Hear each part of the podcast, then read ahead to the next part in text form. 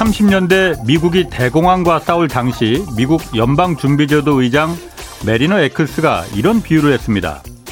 포커 게임에서도 대개 소수의 선수들에게만 판돈이 모여지지 않느냐.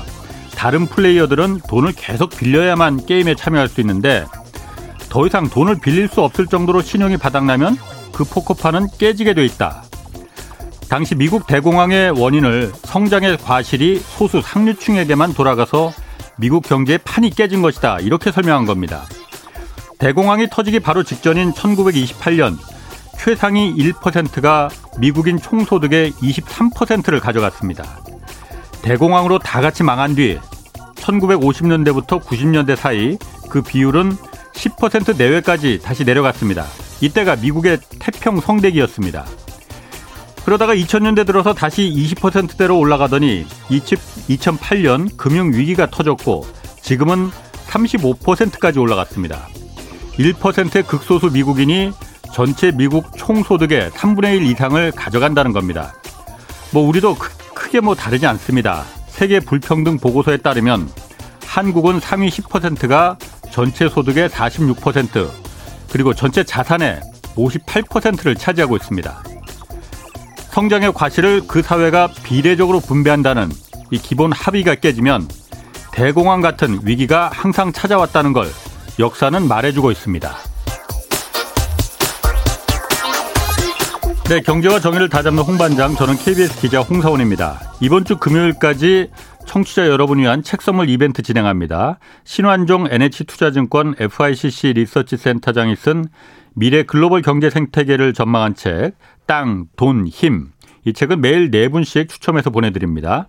신한종 센터장의 새 책, 그 땅, 돈, 힘. 이 책 받고 싶은 분은 짧은 문자 50원, 긴 문자 100원이들은 샵 9730으로 문자 보내주시기 바랍니다. 자, 홍사원의 경제쇼 출발하겠습니다. 유튜브 오늘도 함께 갑시다.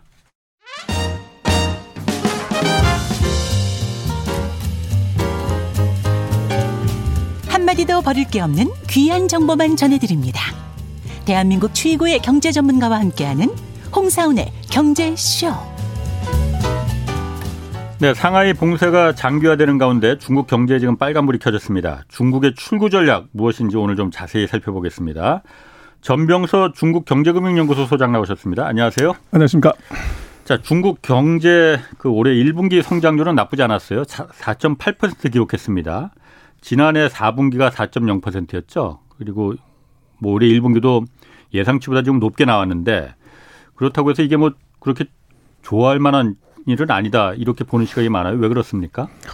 어 중국 공산당은 오자를 좋아하고요. 아, 좋아하는 게 오자예요? 오미크론은 사자를 좋아하는 것 같아요. 아. 그래서 중국 공산당은 금년도 예. 목표가 5.5이기 때문에 그렇죠. 오미크론 내려가면 4.8이든 4.3이든 이건 아주 나쁜 소식입니다. 예. 그래서 지금 언론에서 얘기하는 것들은 아마 시장의 컨센서스를 이제 봤더니만 이게 음. 4.5다. 예. 뭐 이래서 컨센서스보다 높다 그래서 좋다고 얘기하는데 어허. 그것은 컨센서스가 애초부터 잘못 잡혔을 수도 있습니다. 예. 그래서 이제 이게 컨센서스보다 높게 간 이유가 뭐냐 그러면 예. 투자입니다. 투자? 예. 아. 그래서 그 중국 같은 경우를 보면 소비 투자 뭐 수출 이게 이제 GDP를 구성하는 요소라고 그러면 예. 이 투자가 이게 한 9% 정도 늘어나서 예. 이제 나머지 소비 부진이나 이런 것들을 커버해 준 거고요. 예. 업종별로 보면은 이제 1차 산업하고 제조업하고 서비스업이 있다고 하면 음. 이게 제조업이 선방을 했어요. 한 5.8% 정도. 예. 근데 어. 서비스 업종이 이게 주로 이제 소비하고 많이 관련되는 이게 예. 4%밖에 안 돼요. 거기서 다 음. 까먹은 거죠. 예. 그래서 결국은 이게 왜 까먹었는지 내 알겠네. 그렇죠. 예. 그래서 아까 이제 오미크론의 저주가 예. 있었고. 예. 그래서 이제 사회주의 국가의 강점이 이제 사회 동원력이 강하기 때문에 예. 이제 공장을 돌려라. 예. 이제 이게 제조 공장들을 가동을 이제 했고 예. 그게 플러스해서 이제 오미크론이 확산되면서 전 세계가 생산 차질이 생기니까 예. 중국산 저가 제품들의 수요가 굉장히 늘어났어요. 네. 그래서 작년에도 보면 뭐 수출이 한 20몇 프로씩 늘었고 네. 금년에도 거의 한 15% 이상 고성장을 해요. 예. 그래서 이제 수출 쪽의 호조가 제조업의 가동률을 높여주는 음. 이제 그런 현상이 나타났던 것 같아요. 예. 그러면은 그 사, 중국 공산당 정부는 그러니까 5 이상을 기대했는데 4.8% 지금 기, 록한 거잖아요. 목표 미달입니다. 그러면 올해 어쨌든 목표 성장률이 5.5%잖아요. 그렇습니다. 이거 가능합니까 그러면은? 어 그래서 이제 그게 뭐 여러 가지 이제 많은 예측들은 올라 어렵다 이렇게 얘기를 하지만 제가 예. 볼 때는 중국은 최근 20년 뭐 사이에 음. 그 2020년에 코로나 같은 사건을 제외하고 나서는 예. 한 번 내뱉어 놓은 목표를 달성하지 못한 적이 없어요. 그래서 뭐 농담이지만 아, 숫자를 조작해서라도 목표치를 맞히는 어어. 어. 항상 목표보다는 더 위로 가게 돼 있는데 예. 지금 아, 그럼 목표에 미달한 적이 한 번도 없어요? 네, 그게 어떻게 가능하지? 그래서 이제 그것은 애초부터 목표를 낮게 잡았거나 아. 아니면은 이제 그 의심스럽네. 그렇죠. 예. 그래서 지금 1, 4분기보다는 예. 지금 아까 말씀하신 오미크론 확산이 지금 있기 때문에 4월 달에 어렵다고 하면 오히려 아마 2, 4분기 GDP는 1, 4분기보다 낮아질 가능성이 커요. 그래서 제가 볼 때는 한 예. 4.3 정도? 예. 그래서 오미크론이 4자를 좋아하지만 이게 연간으로 5.5를 맞추려고 그러면 제가 볼 때는 하반기에는 6 이상의 고성장이 나와야 돼요. 예. 6.2, 6.3. 예. 그래서 아마 하반기에 그 경기 부양이 굉장히 세게 나올 가능성이 높아 보여요. 지금보다도 더 그렇죠. 그래서 이제 투자나 SOC나 네. 그리고 네. 또 지금은 이제 코로나가 확산되는 과정이기 때문에 이동이 완전히 제한되면서 소비가 3월 달에 마이너스가 나왔어요. 예. 중국에 소비가 마이너스 나오는 거는 거의 뭐 없는 일인데 근데 지금처럼 이제 도시를 완전히 봉쇄하는 것이 아니라 이것을 예를 들면 뭐 14일을 7일로 단축한다든지 예. 3일로 단축해도 이건 소비가 늘게 돼 있고 예. 또 오미크론이 이게 뭐 전 세계가 다 그렇습니다만은 보통은 한 달에서 뭐 이 내외에 대체적으로 안정화가 되기 때문에 이게 안정이 된다고 하면은 뭐 소비는 자동으로 늘어나게 되는 예. 그래서 분노의 소비가 생기는 거죠. 예. 그래서 그런 일들이 이제 벌어질 것 같은데 그래서 제가 볼 때는 뭐 또 봐야 되겠지만 음. 그 중국이 5.5 정도는 저는 할 걸로 봅니다. 보고 그래서 또 하나 이제 중요한 것은 정치적인 함의가 있는데 예. 그 2022년이 이제 시진핑 정부 2기 정부의 마지막 해예요. 예. 근데 그 마지막 해에 이제 정부가 발표한 목표를 달성을 못했다. 이것은 이제 어떻게 보면은 뭐 리더십에 그 흠이 갈 수도 있죠. 10월에 그러니까 당대회 열려서 11월. 11월인가요? 그렇습니다. 3년 시진핑 3년님이 가능하냐 안 하냐 그것도 거기에 달려 있잖아요. 어, 뭐 그렇게 많이 얘기하는데요. 네. 뭐 질문지에 보니까 그것도 있던데 네. 시진핑의 3년임하고 GDP 몇 퍼센트하고는 제가 보기엔 상관이 없습니다. 그래요? 어. 어쨌든 아, 말씀하신 대로 중국 정부가 3. 아, 5.5% 우리 성장률 달성하겠다 했는데 그게 만약 미, 미달돼 버리면은 시진핑 연임에도 그게 영향을 당연히 미치는 거 아니에요? 근데 이제 이제 많이 그렇게들 보는데 네. 그게 이제 투표를 통한 예. 를 들면 선거라고 하면은 그것이 굉장히 메이크 센스 해요. 예. 근데 중국은 투표인 것처럼 보지만 실제적으로는 짜고 치는 고스톱이고 예. 이미 사전에 결정이 다 되는 거죠. 예. 근데 제가 볼 때는 이미 시진핑의 음. 3년이면 2018년에 끝났고 이미 결정된 거라 이거죠. 2021년에 어. 그걸 다시 확인했다는 겁니다. 무슨 어. 말이냐면 2018년에 중국이 예. 헌법을 바꿔요. 예. 거기에 이제 주석은 5년 임기에 한 번 연임할 수 있다. 예. 그래서 그 조항을 삭제를 해버리기 때문에 2년임, 3년임, 4년임 할 수 있다는 이제 근거가 생기는 거죠. 음, 음. 그러면 생각을 해보면 한 번 더 하려고 헌법까지 바꾸는 무리수를 뒀겠는가. 그래서 그것은 이게 3년임 정도에 그칠 가능성은 없다. 더 뒤로 간다. 4년임, 5년임 갈 수가 있다는 거고. 근데 재미난 것은 그때 이제. 때까지 하겠다는 건가, 그럼? 그래서 그때 보면은 예. 반대를 하는데 예. 딱두 표만 반대하고 나머지는 다 찬성이었어요. 예. 그렇게 되면 2018년 이후에 지금 4년이라는 시간이 흘렀으면은 네. 그 사이에 시진핑의 권력은 월등히 더 강화됐는데 그렇죠. 지금 그러면 11월 달에 가가지고 반대를 한다고 했을 때 음. 그거 씨알이 먹히냐는 거예요. 아, 그렇겠네. 그건. 그리고 이제 작년 그 11월 달에 온 이제 육중전이라는 걸 하면서 중국이 역사적 결이라는 걸 우리는 그게 별로 관심도 없는데 예, 이게 뭐냐면 1945년에 모택동이 한 번 했고 그렇죠. 1980년대 에 등소평이 한 번을 했어요. 예. 그때마다 이제 그 지도자의 권력이 굉장히 강화되는. 예. 근데 그 사이에 후진따오 장점이는 그런 걸 안 했는데 그 시진핑 그 역사적 결의를 그렇죠. 예. 예. 그래서 그걸 하면서 무슨 얘기를 했냐면 예. 중국의 역사는 과거는 보면 이제 다섯 명의 지도자를 항상 단연을 해요. 모택동, 무소평 장점이 후진도 예. 하는데 이번에 작년 11월 달에 보면 중국의 역사는 삼동분이다. 사회주의를 이제 창립한 모택동 음. 그리고 이제 잘 살게 만든 등소평 예. 그리고 강하게 만드는 시진핑. 시진핑. 그 중간에 두 사람을 생략을 합니다. 아. 그래서 그 얘기는 결국은 시진핑의 힘, 파워. 그것은 이제 어느 정도 급인가를 이미 결정을 했고. 예. 그렇다고 하면 지금 이제 예를 들면 시진핑이 3년임을 못하게 막는 쪽이 장쯔민 후진타오의 이제 그 후계자들이거나 그게 사람들인데. 예. 이제 그것이 그 역사적 결의를 놓고 보면 그게 반대를 못했다는 거죠. 예. 그럼 이 판은 끝났다. 그래서 그렇구나. 제가 볼 때는 지금 뭐 중국이 뭐 우리는 뭐든지 걸리면 다 시진핑 3년임으로 걸어요. 코로나 네, 확산돼도 네. 시진핑 어. 3년임. 뭐 비행기가 떨어져도 이건 어. 뭐 상해방이 뭐 어쩌고 해가지고 네. 3, 전부 3년임인데 제가 볼 때 그거는 중국의 정치 구도를 정확하게 보면 네. 3년이면 이미 끝난 거고 아. 그리고 이제 3년을 못 한다고 하면 사실은 후계자가 결정이 돼야 돼요. 예. 예. 근데 지난 이제 5년 때도 후계자를 전혀 지정하지 않았고 예. 그리고 이번에도 이제 후계자가 누구냐에 대해서 언급도 없습니다. 음. 그런 서너 가지의 조건을 놓고 보면 그 11월 달에 시진핑의 3년임을 갖고서 뭐 되냐 안 되냐 예. 성장률이 뭐 5.5면 되고 4.5면 안 된다. 예. 그건 제가 볼 때 전혀 아닙니다. 그렇군요. 어, 그건 지금 전 소장님 얘기 듣고 보니까 진짜 그럴 그럴 것 같네요. 그거는 저도 그러니까 이게 경제 성장이나 어쨌든 앞으로 몇 달간의 이 치적이 시진핑 3년임을 좌우하겠구나 그런 생각을 했었는데 이미 그거는 아니고 작년에 벌써 이미 다 결정된 거다라는 그렇습니다. 얘기시죠. 좋습니다. 그러면은 어쨌든 중국 경제 성장률이 여태까지 한 번도 목표치를 미달한 적이 없었다고 했는데 이번에도 그럼 5.5%는 가능하다는 거잖아요. 그런데 지난달 4, 지난 분기 그 1분기 4.8% 맞춘 것도 상하이 지금 완전 봉쇄됐잖아요. 그거는 봉쇄되기 봉쇄된 거는 그 거의 막판에 그러니까 잠깐 그 걸쳤었나 1분기에? 그리고 그렇죠. 그게 반영이 안 된 거잖아요. 조금 반영이 됐죠. 그러니까 아주 조금만 네. 일주일간인가만 반영이 된 거잖아요. 네. 그런데도 4.8%였는데 2분기에 더 낮아질 거란 말이에요.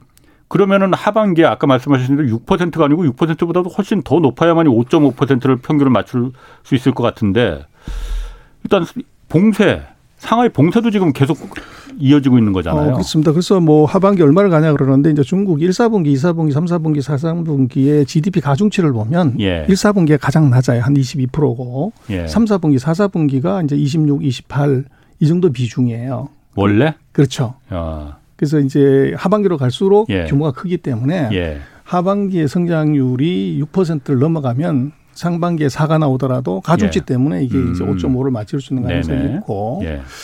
지금 이제 상하이에 대해서도 우리가 조금 이제 오해하는 부분이 있는데요. 예.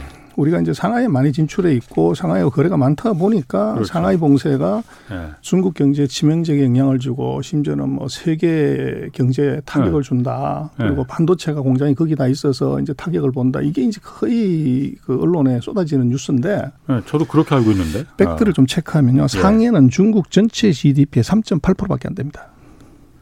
3.8%밖에요? 그렇죠. 중국이 31개 성이거든요. 예, 예.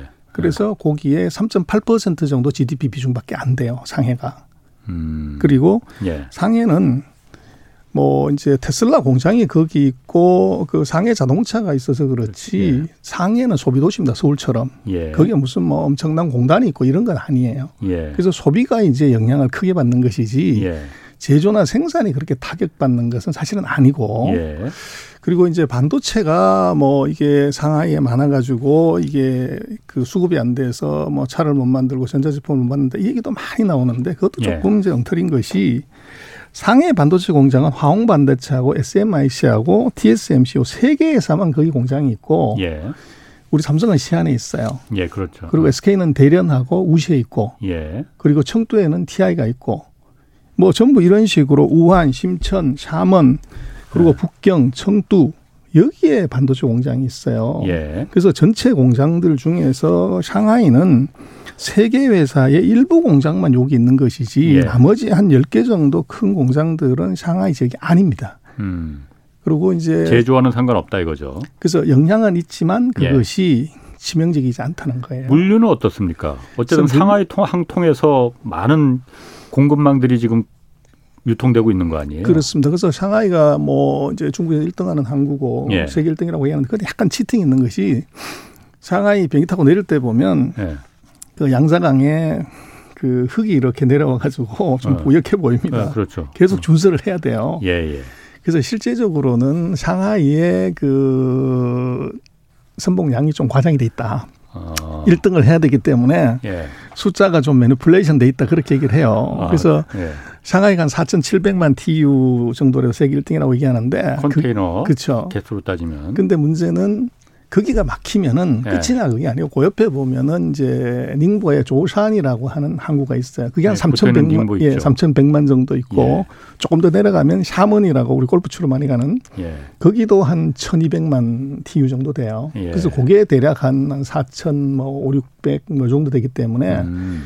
상하이가 완전히 이제 문제가 된다고 하면 그 지역으로 이제 물류가 사실은 갈 수도 있죠. 예. 항구가 그쪽을 네. 이용할 수도 있는데 그래서 지금 같은 경우는 그 항구의 문제라기보다는 상하이시 자체를 봉쇄를 했기 때문에 예. 거기에 이제 차량들이 진입을 못하는 거, 예. 요게 문제가 될 것 같고, 그래서 결국은 뭐 상하이의 문제를 중국 전역의 음. 문제라고 보는 것은 약간 과장이 돼 있다. 그렇군요. 그러니까 우리가 언론에서 국내 언론에서 알려졌듯이 제조나 물동량이 그렇게 치명적인 건 아니고 다만 소비는 중국 내 소비는 내수 소비는 굉장히 타격이 있겠네요. 그렇죠. 그거가 좀 문제가 될 수가 있다 그렇습니다. 이거죠.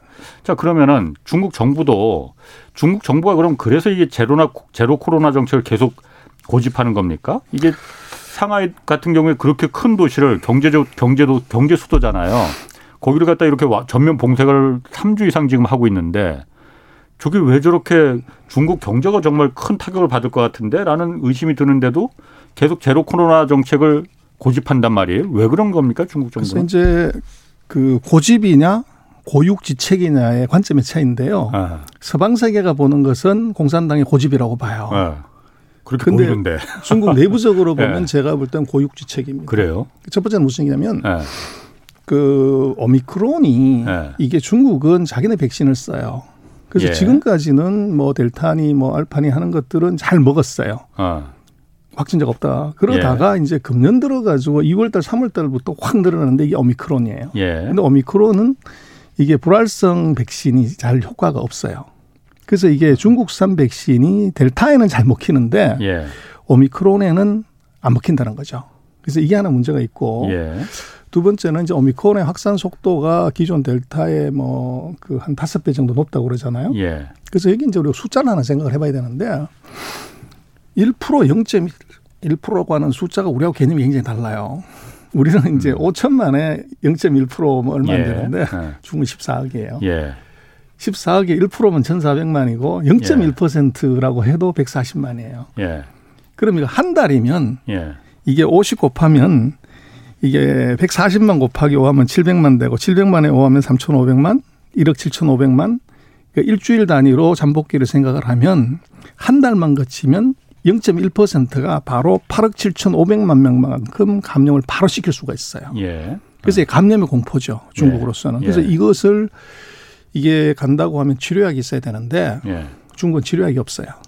예. 그래서 이게 이제 8억 명 가까운 사람들이 순식간에 한 달 내에 감염될 수 있는 리스크가 있기 때문에 예. 중국으로서는 지금 자기네들로 살 수 있는 것은 근데 다행스러운 건 이게 오미크론이 한 일주일 지나게 되면 음. 이게 이제 약해진단 말이에요. 예. 그래서 일주일 정도만 불려서 봉쇄를 하면 예. 이제 이것이 안전 단계로 들어간다. 이게 중국의 이제 고육입니다. 고라고요 그렇습니다. 아니 그런데 그, 그 오미크론이 그럼 그 중국이 중국 백신을 쓰는데 그 델타나 그 기존의 그 코로나는 잘 들었는데 오미크론은 잘 안 들어서 그것 때문에 그냥 무조건 다 나오지 마. 봉쇄를 고육지책으로 택했다는 거잖아요. 그런데 그렇죠. 한국에서도 오미크론은 뭐 들불처럼 번졌잖아요. 저도 백신 세 번 다 맞았는데 오미크론 걸렸었거든요. 아, 그 부분이 또 약간 다른 게 하나 있는데요. 지금 오미크론 네. 같은 경우는 이제 형제님도 그렇지만 3차까지 접종 맞으신 분들은 뭐 제주에도 그렇고 네. 상대적으로 감염이 약하게 그렇지. 되거나 네. 또는 뭐 그냥 넘어가거나를 잘해요. 저는 목만 살짝 그 간질간질했었 거든요. 그렇습니다. 그런데 네. 중국은 네. 1차, 2차 접종은 한 80% 가까이 돼요. 예. 그런데 3차 접종, 부스터 접종이 이게 예. 40%대밖에 안 돼요. 예. 그러다 보니까 이게 오미크론이 약한 거죠. 음. 아, 그래서 어쨌든 그럼 제로 코로나가 그러니까 중국에서도 어쩔 수 없이 취할 수밖에 없는 고육지책이라 이거죠. 그러니까 고집이 아니고. 그래서 제가 볼 어. 때는 이제 서방 세계 우리 한국의 입장에서 보면 중국의 사정을 이해를 못하기 때문에 예. 그럴 수 있는데 음. 중국이 그 백신 문제, 그 3차 접종의 문제, 예. 그리고 치료약의 문제를 생각을 해보면 예. 그리고 이 사람들의 인구의 숫자를 생각을 하면 예. 이건 중국으로서는 다른 선택을 좀할수 없는 이제 과정인데 예. 한국 같은 서방 세계 시각으로 보면 고집으로 보여요. 그런데 그게 완전 봉쇄를 한다고 해서 그게 가능합니까? 오미크론이 그럼 이렇게 확산되는 걸 막는 게? 그래서 이제 중국이 뭐를 보냐 그러면 두 가지를 보는 것 같아요. 하나는 사스고 예. 또 하나는 홍콩을 보는 것 같아요. 예. 그래서 사스 때 중국이 대문이 여덟 개 달린 이제 밀폐 장소를 통해 가지고 음. 거기서 이제 사스를 잡은 거죠. 음. 계속적으로 이제 예. 그 방역을 하면서. 예. 근데 이번에 오미크론의 사례는 홍콩인 것 같아요. 홍콩이 예. 그 2월 달에 보면은 그 발병 2주일 만에 예. 거의 이제 2만 8,900명 정도가 감염이 돼요. 그냥 예. 이렇게 확 올라가는 거죠. 예. 예. 그래서 그때 이제 역시나 홍콩도 중국 영역이 있었기 때문에 백신이네 뭐 이런 게 중산을 썼단 말이에요. 예. 근데 이게 이제 너무 커지니까 예.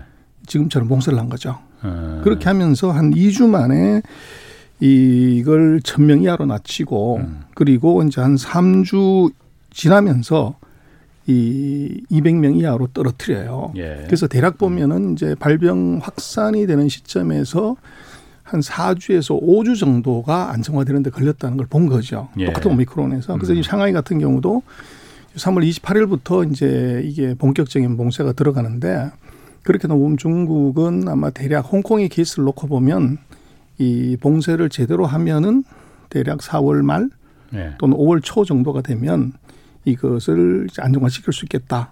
이제 음. 그거를 본 거죠. 그래서 제가 볼 때는 음. 아마 그런 서방 세계가 봤을 때는 굉장히 무지막지한 네. 봉쇄 정책을 쓰는 건 아닌가 싶습니다. 알겠습니다. 그 다음으로 이제 좀 그 공급망 재편 좀 좀 얘기를 좀 해봐야 될 것 같은데요. 코로나 이어서 그 다음에 러시아 침공 사태로 전 세계 지금 공급망 재편이 지금 진행 중이잖아요.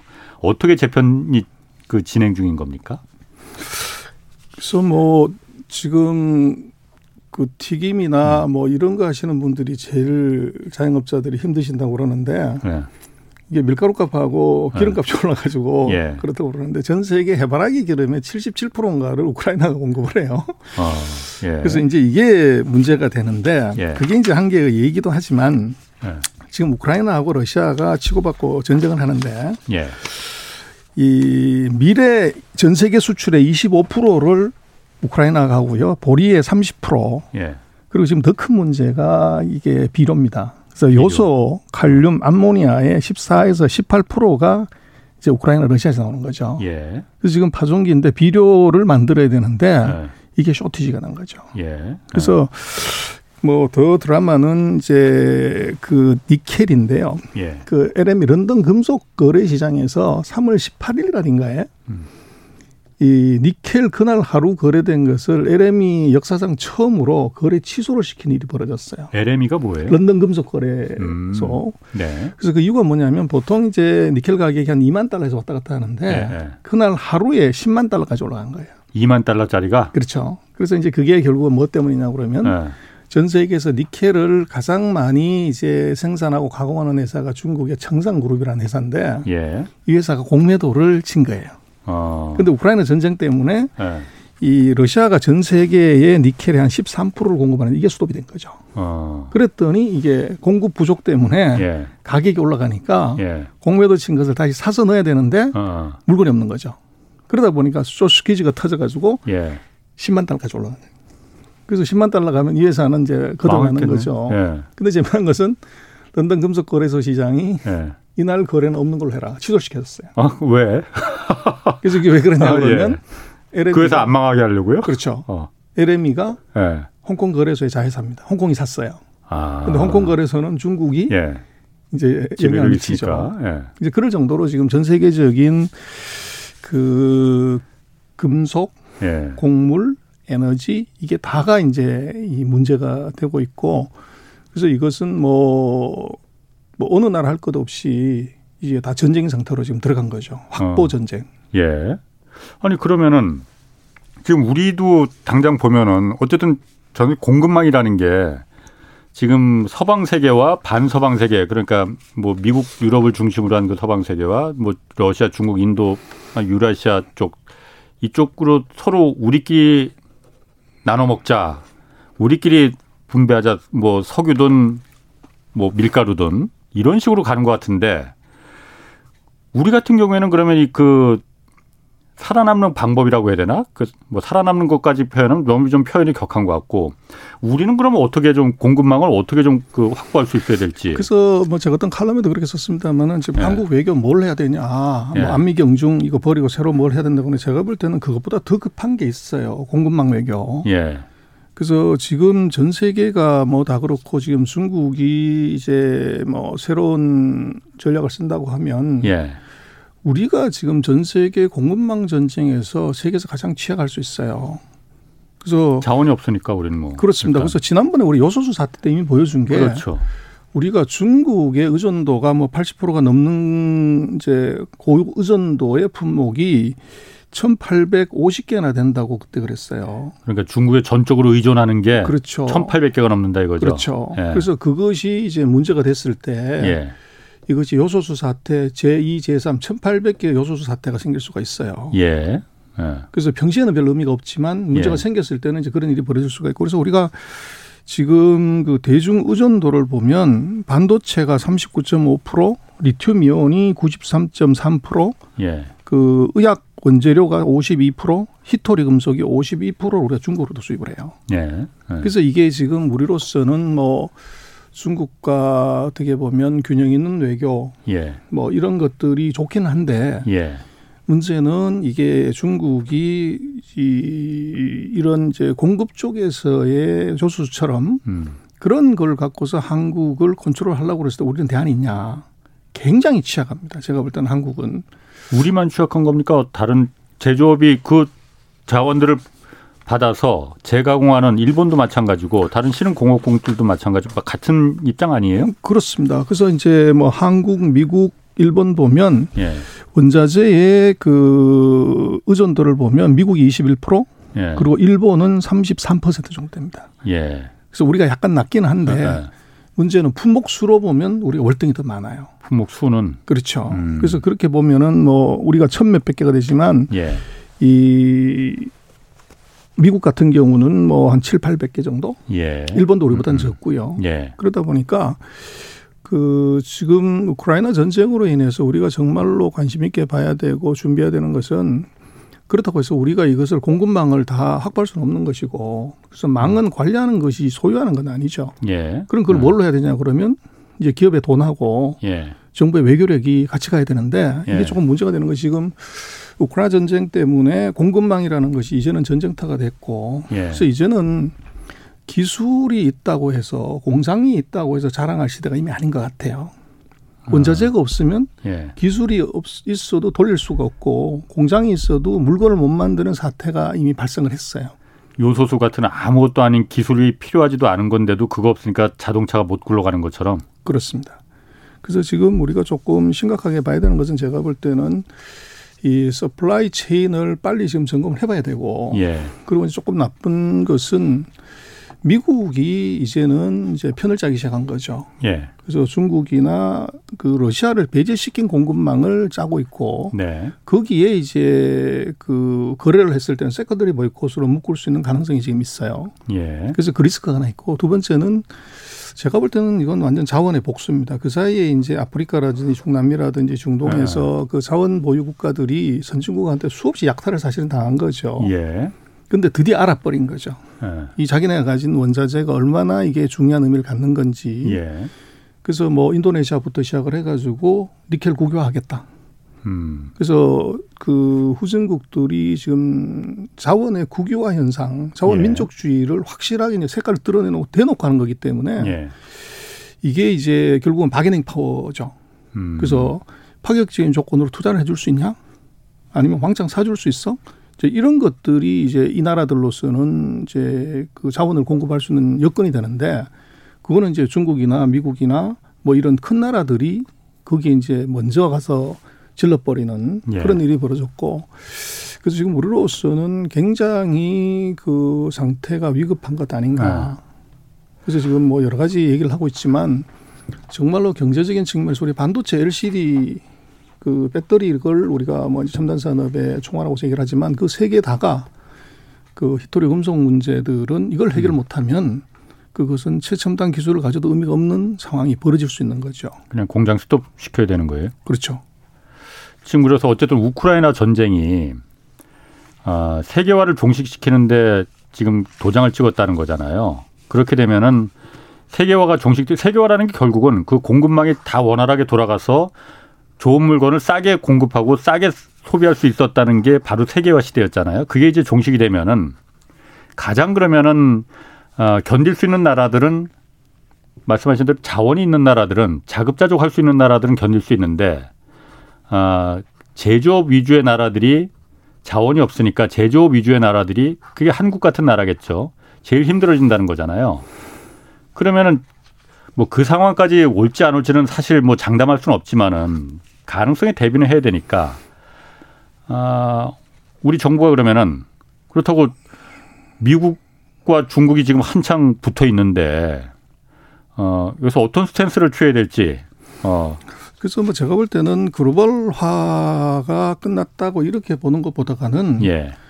이제 AS하고 CS 시대로 두 개로 갈라지는 AS CS 그래서 네. 애프터 서비스나 이제 네. customer satisfaction이 아니고 예, 예.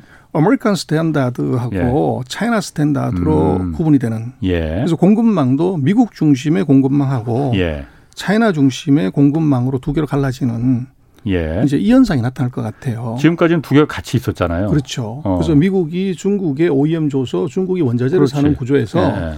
미국은 힘으로 공급망을 장악하려고 하고 있고 예. 중국은 시장으로 공급망을 장악하려고 하고 있는 거죠. 예. 그래서 거기서 이제 자원 보유국들이 예. 양쪽에서 꽃놀이패를 이제 주니까 예. 이제 거기에 파워를 가져버린 것이고 예.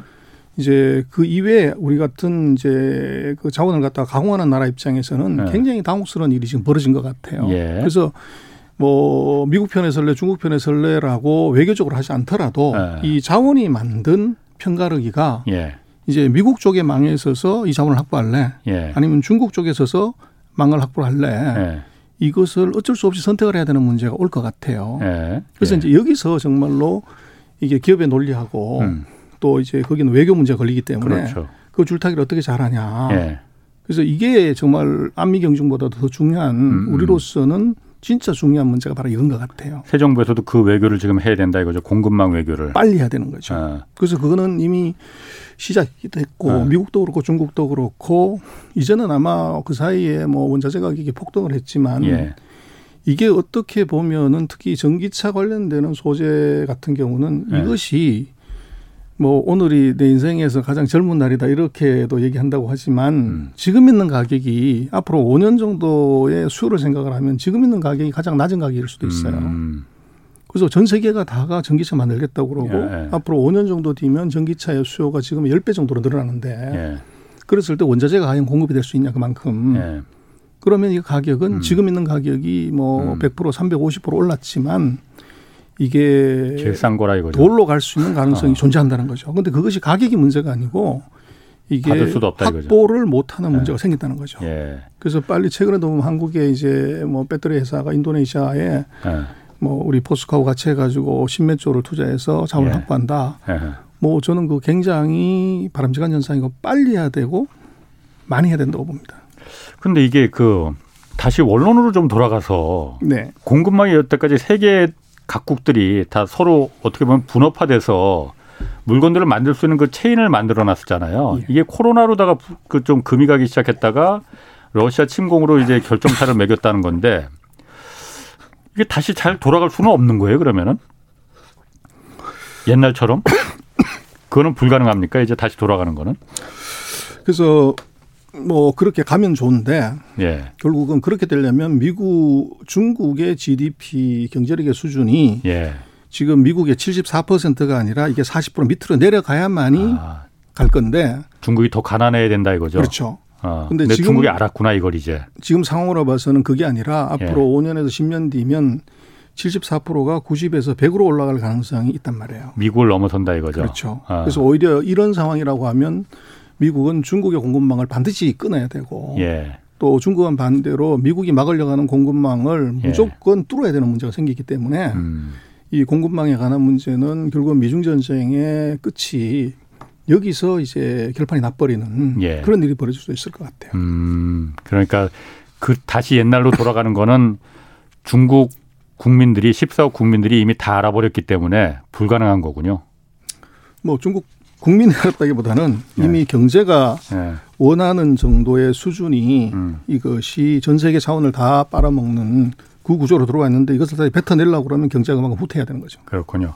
자, 다시 중국으로 좀 돌아가 보면 그 지난주에 그, 그 중국 정부가 지급 준비율, 은행에 그러니까 그 의무적으로 쌓아두는 돈 비율 이걸 추가 인하 시켰어요. 그리고 오는 20일에 기준금리 역할하는 그 대출 우대금리 이거 인하할 것이라는 전망 나오고 있잖아요. 네. 내일이죠. 네. 어, 이 부양책이잖아요. 그러니까 완전히. 경기 긴축하겠다는 게 아니고 경기 부양시키겠다, 돈 풀겠다는 거잖아요. 어, 그렇습니다. 어. 이 효과를 뭘 보고 이렇게 하는 겁니까? 네. 근데 이걸 이제 조금 보면요. 네. 중국이 지금까지 지급 준비율을 낮출 때 보면 항상 50bp, 0.5%씩 낮췄어요. 이번엔 그 절, 절반으로 낮췄죠. 0.25밖에 안 예, 돼요. 예. 그래서 이거는 뭐 껌값이죠. 엄발의 오줌누기라는 말도 있긴 있어요. 그렇습니다. 그래도 어쨌든 완화잖아요. 그러니까 부양이잖아요. 그래서 이것은 이제 어떻게 봐야 되냐면 첫 번째는 중국이 이번에 굉장히 절제된 경기 부양책을 썼다. 예.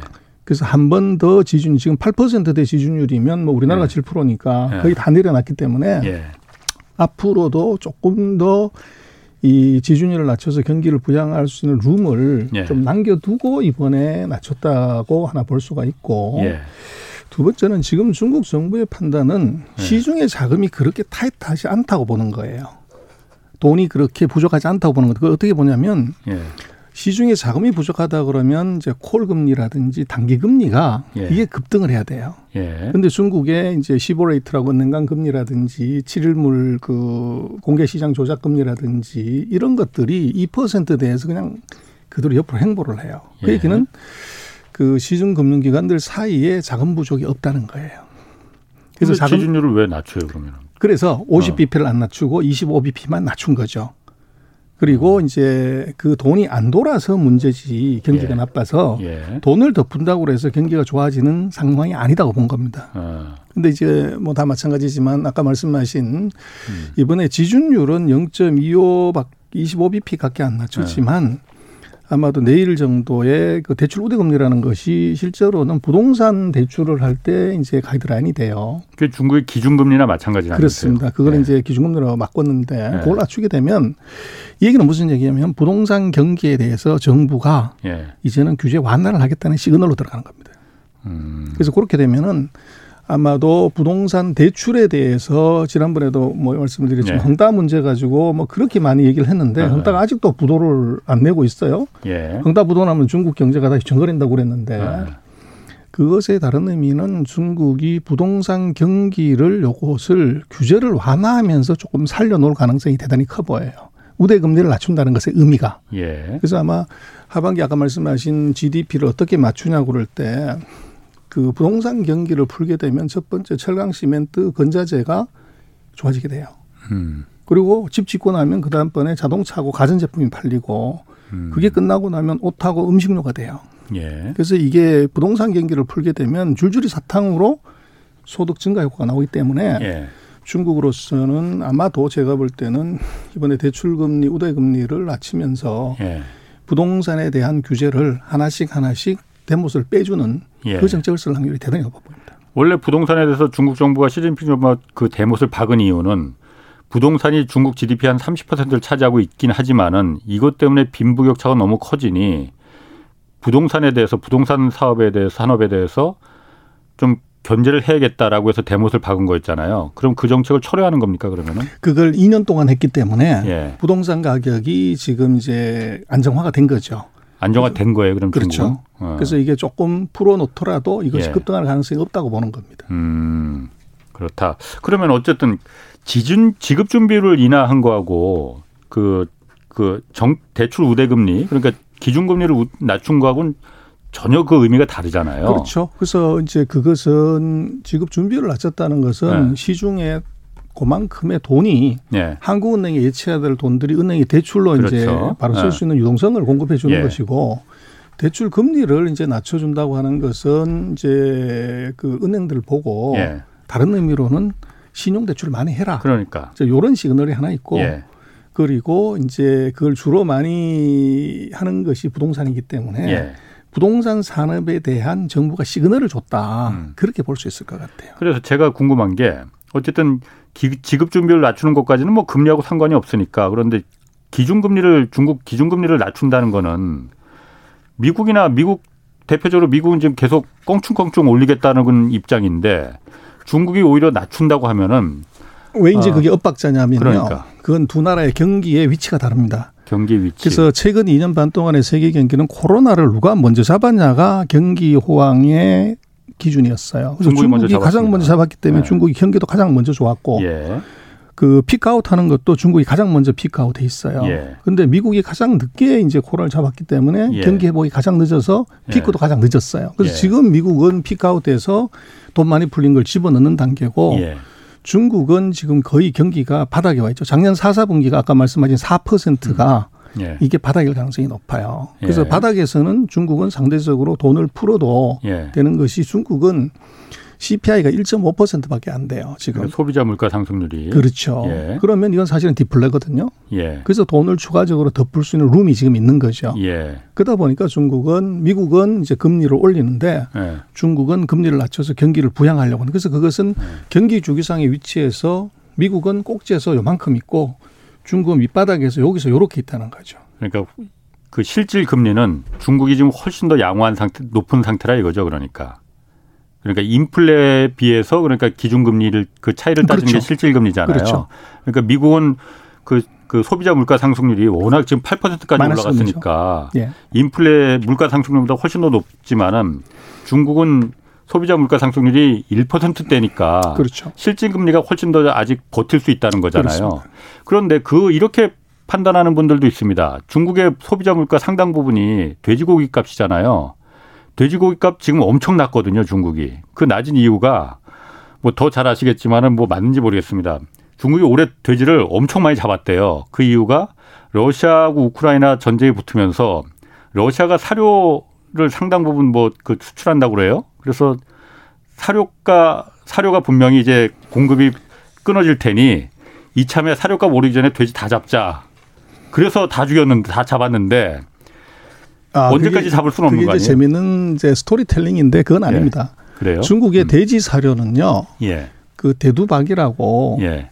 콩 기름을 짜고 난 다음번에 예. 거기에 그 고치 끄기를 갖고서 돼지 사료를 써요. 예. 예. 그래서 그게 밀이나 뭐 옥수수로 그 하는 게 아니고 예. 그래서 그 콩은 미국하고 이제 중남미에서 주로 수입을 합니다. 예. 그래서 그렇게 갖고 지금 돼지고기 가격 같은 경우는 이것이 이제 그 돼지 아프리카 돼지 열병 예. 그것 때문에 이제 몇 천만 마리 몇 억 마리가 죽었어요. 예. 그래서 돼지고기 가격이 폭등을 해버린 거죠. 아 오히려 그렇죠. 어. 그러고 난 다음에 이제 가격이 폭등하니까 예. 이제 너나 할 것 없이 예. 새끼 돼지를 많이 기른 겁니다. 아, 그 이후에. 그래서 돼지라는 아. 게 이제 한 6개월만 되면 어미 돼지가 이제 예. 새끼를 낳을 수 있기 때문에 예. 그게 이제 가격의 폭등에 돼지, 음. 어미 돼지의 숫자가 늘어나 가지고 예. 그래서 가격이 떨어진 거예요. 그렇군요. 그럼 제가 궁금한 거는 어쨌든 다른 나라들이 다 지금 물가 상승률 때문에 지금 곤혹을 치르고 있는데 중국만 지금 소비자 물가 상승이 1% 되잖아요. 한국도 지금 4%인데 이게 계속 중국이 소비자 물가가 계속 이렇게 말씀하신 대로 디플레적인 기준 그 수준까지 계속 유지가 될 수가 있습니까? 어, 지금 계속 올라가고 있는데요. 네. 그래서 그 이유는 이제 중국이 사회주의 국가이기 때문에 그리고 소득이 낮은 저소득국가에서 음식료의 그 CPI 가중치가 33%나 돼요. 예. 그 중에서 돼지고기가 한 3분의 1 정도 차지하고 예. 그래서 이게 이제 음식료 가격이 CPI 영향을 주는 그런 이제 음. 구조상의 문제 때문에 그렇고 예. 실질적으로 얘들이 체감하는 물가는 그보다 높다고 봐야죠. 예. 그래서 그런 이제 CPI 구성 요소의 차이가 예. 낮은 것처럼 보이지만 예. 실질적으로 이제 그 개인들이 체감하는 물가는 그보다 높다. 예. 그렇게 봐야 될 것 같고 그 대신 이제 통화 정책의 측면에서는 예. 이 경기가 나쁘니까 돈이 돌지 않는 겁니다. 돈을 풀어도. 그래서 이게 물가가 낮아가서 인플레를 걱정하는 것이 아니라 중국은 오히려 이 금융의 그 자금의 유통 속도가 이게 계속 떨어져서 예. 그게 뭐 0.5가 안 되는 예. 돈 10억 풀었을 때 돌아다니는 돈이 5억이 안 되는 예. 이제 금융기관의 이제 시스템에 문제가 있어요. 예. 그래서 그것 때문에 이제 중국이 지금 돈을 좀 풀더라도 음, 음. 이것이 그 하이퍼 인플레이션이나 뭐 이런 것이 나타날 가능성이 별로 없는 거죠. 그래서 뭐 음. 지금 같은 경우에 중국으로서는 그 금융기관의 낙후가 이런 불황에서 돈을 좀 풀어도 되는 고 이제 그 룸이 조금 있는 거죠. 음. 여유가 아직은 있다. 조금 있는 거죠. 또한 가지 이거 궁금합니다. 어쨌든 요즘 보면은 얼마 전에 올 초까지만 해도 중국의 외국인 자금들이 계속 들어왔었잖아요. 네. 근데 지금 계속 빠져나가고 있단 말이에요, 지금. 이거는 중국 시장에 대한 그 리스크 가 커진다는 그 반증 아니겠어요? 어, 그랬었는데 이건 이제 채권하고 주식시장을 나눠서 봐야 되는데 네. 채권 시장은 이제 10년물 금리가 미국하고 중국하고서 중국은 역전이 됐어요. 예. 그래서 그것은 중국 금리는 그대로 있는데 예. 미국이 이제 올라가는 바람에 어, 어. 역전되는 바람에 채권 시장에서 자금이 예. 지난달에 사상 최대로 빠졌고요. 예. 그리고 이제 중국이 우크라이나 전쟁에서 러시아를 지원한다. 예. 이제 푸틴이 와서 협상하고 뭐 이렇기 때문에 예. 그렇게 되면 미국의 제재를 받을 것이다. 예. 그것 때문에 이제 주식 시장에서 자금도 지난 3월 달에 사상 최대로 많이 빠졌어요. 예. 그래서 이제 한국 언론에도 보면은 뭐 이제 큰 손들이 다 돈 빠졌다 뭐 이런 얘기 나오는데 근데 그거는 3월 중순에 나타났던 현상이고 4월 달 들어서는 다시 순유입이에요. 예. 외국인들이 다시 돈을 갖고 지금 들어왔고 예. 그래서 뭐 다 틀었다고 그러는데 지금 외국인이 중국 주식 시장에서 주식을 산 게 누적으로 보면 1조 6천억 위안 300한 6조 정도 돼요. 예. 300조 이상의 주식을 아직도 갖고 있습니다. 예. 그래서 뭐 팔았다고 하지만 그것은 아주 일부분을 팔았던 것이고 아. 직뭐 95% 99%는 그대로 주식을 보유하고 있다. 그래서 단기적인 이동에서 한 400억 위안 정도 예. 요 정도를 이제 팔았고 그리고 4월 달 들어서는 다시 조금 더 샀다는 거죠. 그래서 그게 이제 대규모 자금 유출이 있었다고 하는 것은 월 단위로 봤을 때 최근 1년 중에서 한 달이 유출이 많았고 음. 장고 기준으로 보면 아직 300조 이상의 돈들이 중국의 주식시장에 그대로 들어와 있습니다. 음, 그 한 달 정도만 그러니까 그좀 그 사기라고 빨간물이었었던 거고. 그렇습니다. 아, 그러니까 전체적인 그 추세는 아니었군요. 그러면은. 그게 그러니까 그 러시아도 어쨌든 외화를 마련하기 위해서 중국 자산들을 많이 팔았을 거 아니에요. 그렇죠. 그것도 좀 영향이 있었겠네요. 그것도 영향이 있을 수 있죠. 아. 그래서 뭐 두 가지인데 하나는 이제 우크라이나 네. 전쟁에서 러시아를 지원했을 때 미국의 제재, 예. 그다음에 이제 3월 달에 그 코로나가 오미크론이 확산되면서 예. 경기 침체에 대한 두려움, 예. 그게 이제 그 단기적인 투자를 하는 사람들 이 사람들한테 이제 매도세를 불러왔던 것 같고 음. 채권 시장에서는 아까 말씀드렸던 금리 역전 현상, 예. 그것 때문에 채권 투자가들이 예. 이제 단기적으로 이제 그 자금을 회수했던 예. 뭐 지금은 다시 이제 갭이 약간 벌어지고 있습니다. 그러다 보니까 이제 그 매도가 예. 그 정지되는 그런 현상이 나타나고 있는 것 같습니다. 그러면 지금 오늘 말씀 이제 종합해 보면은 중국 경제가 그렇게 빨간불이 켜진 거는 아니라고 봐야 되는 겁니까? 어, 리스크이면 분명한데요. 예. 이제 중국의 지금 그 아까 몇 가지 말씀을 드렸지만 어. 상해 사태를 너무 과하게 평가하는 경향이 있다. 어. 아까 팩트를 말씀드렸지만 예, 상해 예. GDP가 전세 전 중국 GDP의 4%가 안 되기 때문에 예. 그리고 이제 그 하반기에 중국이 그 경기를 올릴 수 있는 방법이 아까 말씀드렸던 부동산을 조금 늘리거나 예. 또 이제 금융에서의 그 완화를 할 수도 있고 예. 그리고 이제 중국 정부가 재정이 상대적으로 다른 나라보다 튼튼해요. 그래서 첫 번째는 정부가 이제 감세, 면세 이거를 한 1조 5천에서 한 2조 3천 정도를 금년 해버릴 것 같아요. 근데 중국 GDP가 한 100조 정도 되기 때문에 예. 정부가 한 2, 3조 정도 보조금을 줘버리면 거기서 GDP가 1, 2%가 커버가 되는 거죠. 예. 그리고 재정 적자입니다. 또 중국은 뭐 음. 정부 부채 비율이 낮기 때문에 예. 그래서 공식적으로는 재정 적자는 한3.2% 정도 금년에 내겠다고 얘기를 했는데 예. 제가 볼 때는 한 5%나 6% 재정 적자를 내버릴 것 같아요. 정부 음. 투자를 확 해버리는 거죠. 음. 그 정도 여유는 아직 있다 이거죠. 그렇죠. 그래서 어. 아마 정부 투자, SOC 투자, 예. 부동산 투자 예. 이게 아마 금년도에 중국 GDP 숫자를 맞히는 이제 뭐 가장 중요한 동인이고 예. 그게 플러스해서 빨리 예를 들어서 5월 달까지 해서 코로나 오미크론을 방역을 성공한다고 음. 하면 이제 그 분노의 소비를 유도를 해서 음. 소비 쪽에서 조금 올려가지고 GDP를 맞히는 그런 현상이 나타날 수 있을 것 같습니다. 예, 고맙습니다. 지금까지 전병서 중국경제금융연구소 소장 함께했습니다. 고맙습니다. 자, 내일은 서울 둔촌 재건축 공사 중단 사태 전말과 파장 그리고 재건축 조합에 대한 오해와 진실 자세히 좀 짚어보겠습니다. 지금까지 홍사원의 경제쇼였습니다.